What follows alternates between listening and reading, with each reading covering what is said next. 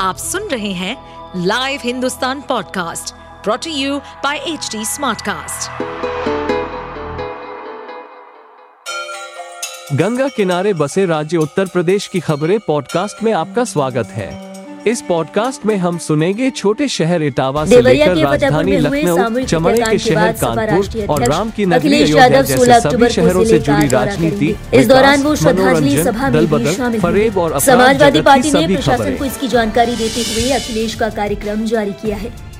गौरतलब है हत्याकांड के बाद रुद्रपुर के बैरिया चौराहे से लेकर गाँव तक ज़बरदस्त बैरिकेडिंग की हुई है। डीएम के आदेश पर रुद्रपुर क्षेत्र और फतेहपुर गाँव में धारा एक सौ चौवालीस लागू कर दी गई है। इलाके में भारी पुलिस फोर्स तैनात है।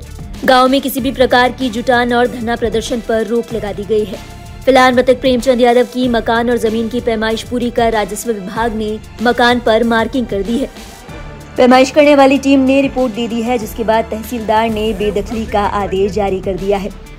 बताते चले कि बीते दो अक्टूबर को जमीनी विवाद के चलते फतेहपुर गाँव में छह लोगों की हत्या कर दी गई थी। पूर्व जिला पंचायत सदस्य प्रेमचंद यादव की हत्या के बाद उसके समर्थकों ने सत्य प्रकाश दुबे, उनकी पत्नी, दो बेटियों और बेटे की निर्मम हत्या कर दी थी। मौत के इस तांडव के बाद गाँव में दहशत का माहौल है। आप सुन रहे थे हमारे पॉडकास्ट उत्तर प्रदेश की खबरें। ऐसे ही अपराध जगत से जुड़ी, चुनौतियों से भरी राजनीति और विकास की खबरों जैसी अन्य जानकारी के लिए सुनते रहिए हमारे इस पॉडकास्ट को। इस पॉडकास्ट पर अपडेटेड रहने के लिए हमें फॉलो करें एट एच डी हम सारे मेजर सोशल मीडिया प्लेटफॉर्म पर मौजूद हैं।